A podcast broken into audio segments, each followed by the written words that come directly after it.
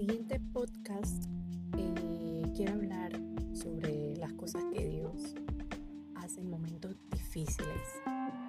Por ejemplo, estamos pasando momentos muy duros con referencia a lo que es el coronavirus que ha llegado a la ciudad, ha llegado al país. Muchos están temerosos de lo que va a pasar, qué es lo que viene, qué voy a hacer, estoy sin trabajo. Pero yo quiero decirte algo, quiero animarte. Dios está en control de todo. Dios no se ha olvidado de sus hijos. Dios nos ama. Sabemos que hay cosas que van a pasar. Las cosas ya no van a ser como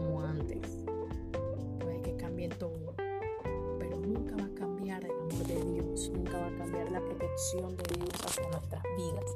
Nosotros debemos confiar y tener fe y tener la certeza de que Dios va a hacer un milagro y que Dios nos va a sacar de, esta, de estas cosas que estamos pasando, de que Dios va a sanar nuestra tierra.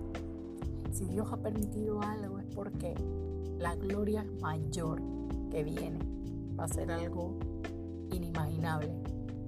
No podemos pensar de que Dios se ha olvidado del mundo, no podemos pensar de que Dios se ha olvidado de sus hijos.